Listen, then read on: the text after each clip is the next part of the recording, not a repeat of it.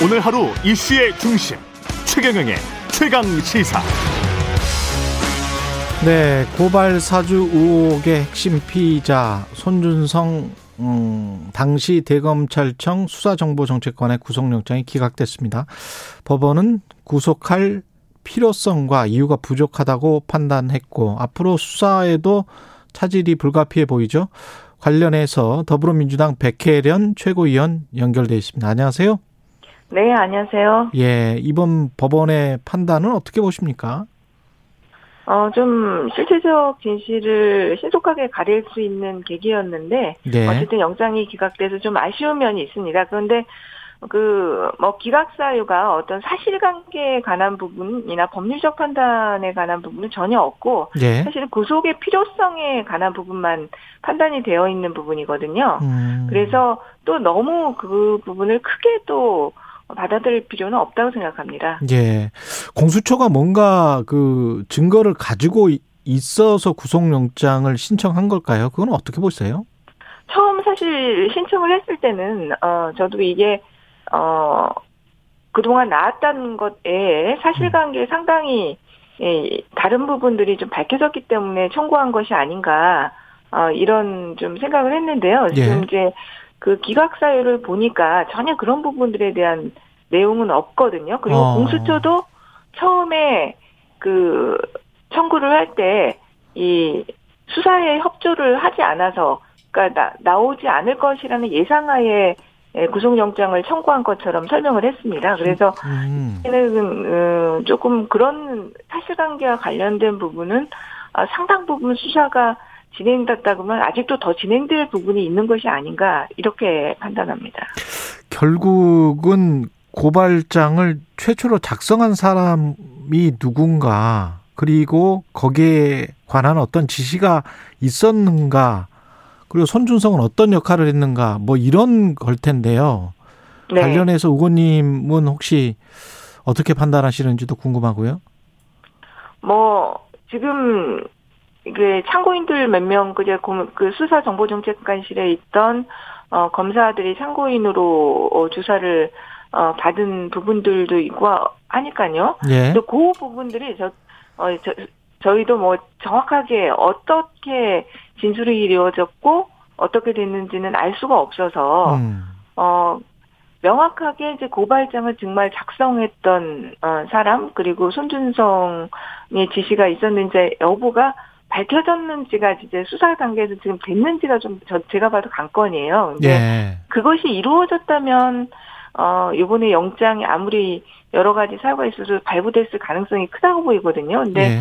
어, 기각이 됐기 때문에 그 부분이 아직까지는 온전하게 밝혀진 것이 아니지 않나 이렇게 예측합니다. 김웅 의원 같은 경우는 이게 지금까지는 이제 참고인이잖아요. 네. 피의자로 전환될 수도 있습니까? 아, 당연히 피해자로 전환될 가능성이 크다고 봅니다. 왜냐하면 이번에 어, 공개된 녹취록의 그 내용에 따르면 굉장히 이거 공모라고 볼수 어, 있는 발언 내용들이 굉장히 많거든요. 그러니까 김웅 조성원의 녹취록. 예. 그렇죠. 어, 단순한 전달자의 역할이라고 한다면, 어, 참고인에 그치겠지만, 공모라고, 어, 판단된다면, 이건 피의자로 전환될 수밖에 없는 것으로 보입니다. 근데, 에, 그, 녹취록에서 보면 뭐, 저희, 우리라는, 어, 말도 굉장히, 에, 그렇죠. 나오고요. 예. 네, 검찰, 어, 남부 아니면 조금 위험하대요. 어? 뭐, 이런 말이라든지, 저희가 이 일단 만들어서 보내 드릴게요. 저희가. 네, 뭐 여러 예. 가지 그 단어들이 한마디로 이런 공모를 어, 공모를 의심할 수밖에 없는 정도의 내용을 포함하고 있습니다. 그렇기 음. 때문에 어, 피의자로 신분이 전환될 것이다. 저는 그렇게 생각합니다. 근데 이렇게 그 수사에 응하지를 않고 구속영장 뭐 발부도 안 되고 이러면 수사가 제대로 진행될 수 있을까요? 11월 5일이 국민의힘 이제 대선 후보가 확정이 되는데 그 전에 어떤 실체적 진실이 나오기는 힘들지 않습니까? 이렇게 되면? 그러니까 이게 공수처의 그것은 이제 몫이라고 생각되는데요. 예. 어, 사실은 이 수사가 그렇게 어려운 수사는 아닙니다. 그러니까 조사해야 될 사람들과 이런 것들이 정해져 있는 어느 정도 그 수사이기는 하거든요. 근데 결국은 이제 그 포렌식을 통한 물적 증거의 확보가 아, 굉장히 중요할 텐데 그 부분이 또 얼만큼 이루어지고 있느냐 아, 이것이 수사의 그 신속성을 결국은 결정하는 그런 부분이 될 것 같습니다. 그렇군요. 그 윤석열 전 총장은 관련성을 완전히 지금 전면 부인하고 있는 상태고 공수처가 정권 수사대로 전락했다 이렇게 이제 비판을 하고 있지 않습니까? 이건 네. 어떻게 보십니까? 네, 그거는 완전히 그 본인들의 에, 그 입장만을 대변하는 그런 음, 주장이라고 생각하고요. 예. 당연히 공수처에서는 수사 대상이 윤석열 후보까지 갈 수밖에 없는 상황입니다. 왜 그러냐면 그 수사 정보 정책관실이 차지하고 있는 이치, 어? 이런 것으로 볼 때 검찰총장의 명령 없이 움직일 수 없는 어, 조직이고요. 지금 최근에 그 어, 보도 보니까 그 한동훈 어, 검사장의 핸드폰이 압수수색됐을 때 윤석열 총장이 굉장한 충격을 어, 아, 받았었다 하는 그런 보도도 있었지 않습니까? 네. 그러니까 그런 여러 가지 상황을 어, 봤을 때 윤석열 후보가 이 사안과 무관하다고 볼 수 없는 상황이고요. 그렇다고 음. 한다면 수사기관의 입장에서는 그것이 대선 후보든 아니든 어쨌든 그리고 고소 고발이 이루어진 상황에서는 원칙적으로 수사할 수밖에 없는 겁니다. 그런 부분을 어 피해자 코스프레를 하면서 오히려 어 피의자인 윤석 피의자가 될 수 있는 윤석열 후보가 수사 가이드라인을 주는 행위라고 보입니다. 아 오히려 예 그렇죠. 아 나는 수사하면 안 된다 이런 그 그 정, 정권 공작대다 이런 식으로 하면서 어떤 수사 가이드라인을 주는 거죠. 근데 윤석열 후보로 최종 확정이 되면 11월 5일에 그러면 네. 더더욱 수사가 어려워지지 않을까 이런 우려가 많거든요.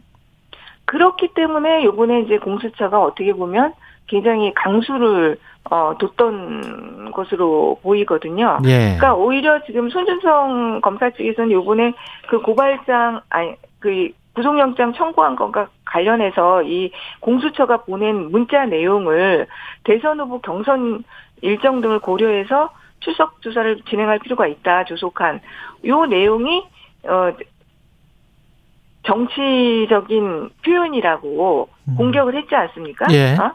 그런데 오히려 사실은 이 것이 그거 빨리 오히려 경선에 더 개입하지 않고 대선에 개입하지 않으려는 공수처의 의지라고 볼 수 있는 거죠. 음. 그 대장동과 관련해서는 방금 전에 이제 김기현 원내대표의 주장은 뭐 여전히 그 같습니다. 국민의힘은 이재명 몸통인데 검찰이 제대로 수사를 안 하고 있는 것이다. 이렇게 주장을 하고 있는데요. 어떻게 보세요? 대장동과 관련해서는? 대장동과 관련해서는 이번 국감에서 어, 대, 국민들에게 상세히 설명이 예, 됐다고 보는데요. 사실 네. 이 대장동 국감 아니었습니까? 이번 국감 때문에. 그렇죠. 예. 그러나 아, 사실은 실제적으로 그동안에 언론에 나온 것 이상 하나도 더 이상 밝혀진 것이 없었고 이재명 지사와의 직접적인 관계가 있었던 부분들은 하나도 어, 밝혀진 게 없습니다. 그게 바로 어, 이 대장동 하천대유 게이트의 실체인 것이고요. 정말 정치적 공세만이 사실이 있는 거예요. 그래서 그 부분에 관련해서 이제 어 국민들께서도 이 국감 전 과정을 통해서 어, 보셨고 하니까 좀 객관적인 판단을 해주셨으면 좋겠습니다. 예. 국민들이 지금 의심하고 있는 부분은 첫 번째가 역시 이제 이재명 전 성남, 성남시장의 연루 여부. 그 다음에 이제 두 번째가 뭐 똑같은 50억 클럽 법적 카르텔 똑같은 무게 정도로 의심을 하고 있겠죠. 그리고 실질적으로 이른바 이제 전주 전주가 누구고 이거를 어 누가 가장 큰 수익을 뒤에서 보고 있는 사람이 있는 게 아닌가 뭐 이런 어 의혹일 텐데 이게 검찰 수사로 다 밝혀질 수 있을까요? 어 지금 어제 그 행안위 마지막 국감에서도요 예. 경찰청장이 어 굉장히 순 신속하게 그리고 철저하게 수사하겠다고 몇 번이나 어, 그렇게 말을 했거든요. 예. 어, 그리고 검사하고도 어, 협조가 잘 되고 있다. 예. 어, 이렇게 얘기를 했습니다. 근데 경찰과 검찰 모두 다 전력을 다해서 지금 이 사건에 대해서 수사를 하고 있는 어, 상황이고요. 어쨌든 돈의 흐름을 따라가다 보면 이것이 전주의 문제라든지 그다음에 이익 배분의 문제는 어, 밝혀지게 돼 있는 부분입니다. 그렇기 예. 때문에 그런 부분들은 약간의 시간은 걸리겠지만 어, 명확하게 밝혀질 것이라고 생각하고요. 어제 에, 그 보도에서 이제 각상도 전 의원 것만 해도 실제로 뇌물의 부분에 관해서 어떤 부분이 있나 했더니 확실한 게 지금 어, 나, 나온 거 아니에요? 15년 그 전- 6월에 통화를 했더라고요. 네, 그리고 예. 그, 그 대화 내용이 바로 이익 배분과 관련된 그 편의를 봐주고 인허와 관련한 편의를 봐주고 이익 음. 배분을 해주겠다 이 내용이 나왔다는 보도가 있었기 때문에 예. 어 이런 부분들이 거- 본다면 50억 클럽의 그 사람들이 어떤 과정을 통해서 그것을 배분받게 됐는지 이런 것들이 차차 밝혀지게 될 것이라고 생각합니다. 이게 50억 클럽이 완전히 어떤 찌라시 같은 내용은 아니었던 것 같아요. 그러니까요. 지금 예. 사실 나오는 사실 관계들이 아니 그러니까 벌써 이제 객관적인 것이 그 각상도 의원 아들 그리고 박영수 특검의 딸 근무를 하고 있고 거기 가정에서 각상도 의원 아들은 50억을 받았고 박영수 특검 어 딸은 아파트를 받았고 또 인척이 100억 원 상당의 그 돈이 갔고 요런 가정들이 다 있는 거 아닙니까? 예. 그렇기 때문에 이것이 하나하나 사실은 지금 이제 드러나고 있는 거거든요. 그래서 음. 이 그리고 김만배 씨라든지 남욱이라든지 어, 회사에서 돈을 또 이렇게 현금으로 수차례 인출하고 이런 가정들이 있잖아요. 그러니까 예. 이런 돈의 흐름을 따라가다 보면 그런 것들은 이제 밝혀질 것이라고 보입니다. 근데 약간 이제 그동안에 어, 아쉬웠던 것이 아, 몇 번이나 진짜 이런 수사는 돈을 따라가야 된다고 저도 어, 최고위회 때 얘기하고 했는데 예. 좀그 부분에서 약간 미진했었거든요, 사실은요. 예. 네. 근데 이제는 이제 수사 방향 자체가 보니까 그 부분에 집중되어 있습니다. 그래서 음. 이제는 보면은 좀 더 수사에 더 속도가 붙을 것으로 보여요. 그러니까 돈의 흐름과 관련해서 지금 뭐 나오고 있는 주장들 중에 전주가 사실은 명동 사채업자였다 이런 주장들도 나오고 있는 것 같고 하나은행 콘소시엄에서 하나은행이 43%나 가지고 있는데 화천대유가 7% 가지고 있는데 화천대유한테 몰아준 건 하나은행 쪽에 무슨 뭐가 있는 거 아닌가 그런 또 주장도 나오고 있는 것 같은데 의원님은 어떻게 보십니까 이런 것들은? 아직 그런 부분은 좀 제가 볼 때는 섣부른 판단이고요. 예. 이건 어, 어, 명동 사채업자 그런 얘기는 사실 저는 예. 못 들어봤는데 예. 그, 이 사업에 있어서는 그렇게까지 뭐 명동 사채업자까지 끌어들여서 자금 조달하고 이럴 사업은 제가 볼 때는 아니라고 보입니다. 예, 왜냐하면 하나은행으로서도 정상적인 계약에 의해서 엄청난 수익을 올릴 수 있는 또 사업이기도 하거든요. 예. 그렇기 때문에 고리의 이자를 한마디로 받기로 되어 있기 때문에 그렇기 때문에 그런 어, 사채 돈을 쓸 그런 정도의 에, 상황은 아니었다고 어, 보이고요. 예. 어, 김만배 씨도 어, 기본적으로 재력이 있는 그 집안 자체가 음. 아, 재력이 있는 사람으로 알고 있습니다. 그래서 어, 그런 부분들은 어, 좀 여러 가지 것들을 어, 보고 어, 추적해 나가면 된다고 봅니다. 아까 그 15년 6월에 김만배와 곽상도의 통화 내용이 있다면 그러면 네. 이게 김만배로부터 나왔을 가능성이 높잖아요. 네. 그러면 김만배가 가지고 있는 또 다른 어떤 기록, 그게 어떤 디지털 기록이든 아니- 아니면 수첩 같은 어떤 기록이든 간에 그런 게 있을 가능성이 있지 않습니까? 네, 그럴 것 같아요. 그러니까 이게 저도 2015년 6월인데 구구에 있었다는 게참 아, 의아했거든요. 그러니까 이게 결국은 이 동업자끼리 동업자 내지는 어, 서로 관계된 사람들끼리 지금 사실 계속 녹음을 하고 어떻게 보면 그 그렇죠. 녹취록들이 예. 이게 나오고 있는 상황입니다. 서로 못 간에도, 믿어서. 예. 예, 서로 간에도 어떤 보험용 자료들을 예. 만들어놨을 가능성이 굉장히 큰 상황인 것이죠. 그렇기 예. 때문에 어, 김만배 씨 같은 경우도 만약 55 클럽 이제 이 자금을 어, 주는 역할을 저 김만배 씨가 주로 이제 이렇게 했던 것으로 보이거든요. 예. 근데 이제 각상도 의원과의 그 녹취록도 있었다면 다른 음. 55 클럽의 사람들과도 그런 대화 내용을 어, 녹음하거나 어, 그런 여러 가지 보험용의 자료들을 만들어 놨을 가능성은 충분히 있다고 보입니다. 이재명 후보와의 연루와 관련해서는 이제 초과이익 환수 조항으로 국감에서는 많이 이야기가 됐다가 그 다음에 나온 게 이제 황무성 사장 전 사장이 나가는 그런 상황에서의 그 그것도 역시 이제 녹취록이 공개가 되면서 그러면서 직권남용 이야기가 나오고 있거든요. 이 부분에 관해서는 어떻게 보십니까? 어, 근데 한무성 사정이 에, 나가는 부분과 관련해서는,요. 예. 그건 법리적으로 직권남용은, 어, 될 수가 없다고 보입니다. 아, 그래요? 예. 그렇죠. 예, 예. 그 왜 그런 거예요? 직접, 직접적으로 이재명 지사가 연관됐다는 그것도 될, 없을 뿐만 아니라. 예, 지금 없고, 예. 네네. 이 항우성 사장이 나갔다고 해서 그것이 이 대장동 사업과 관련해서 또 직접적인 아. 예, 연관이 된다고 보기도 어렵습니다. 왜 나갔는지. 네네. 이 그거는 그 성남 도시개발공사 전체와 관련된 음, 부분이고 사장이 이 중간에 그만두게 됐다는 것이 음. 바로 무슨 이 대장동 사업과 연관되는 것도 아니고요. 다른 이유가 있을 수 있고. 예. 네.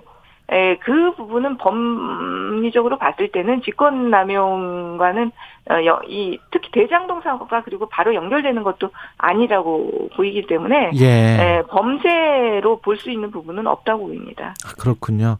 근데 이제 국민의힘은 방금 전 김기현 원내대표도 특검하자고 계속 주장을 하고 있습니다. 예.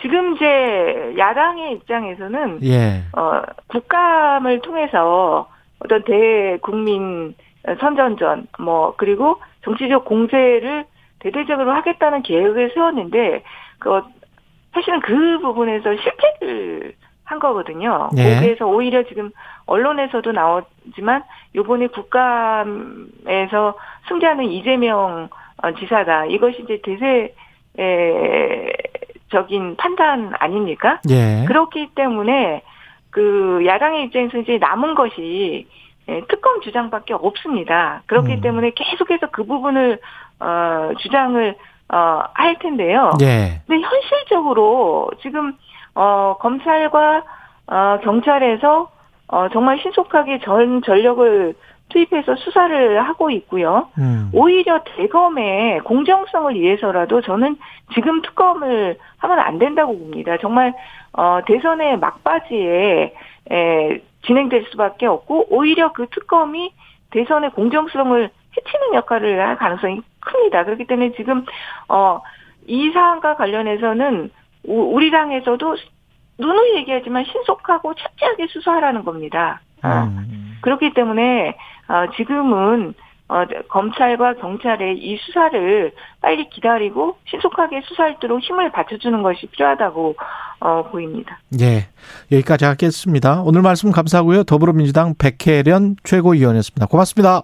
네, 감사합니다.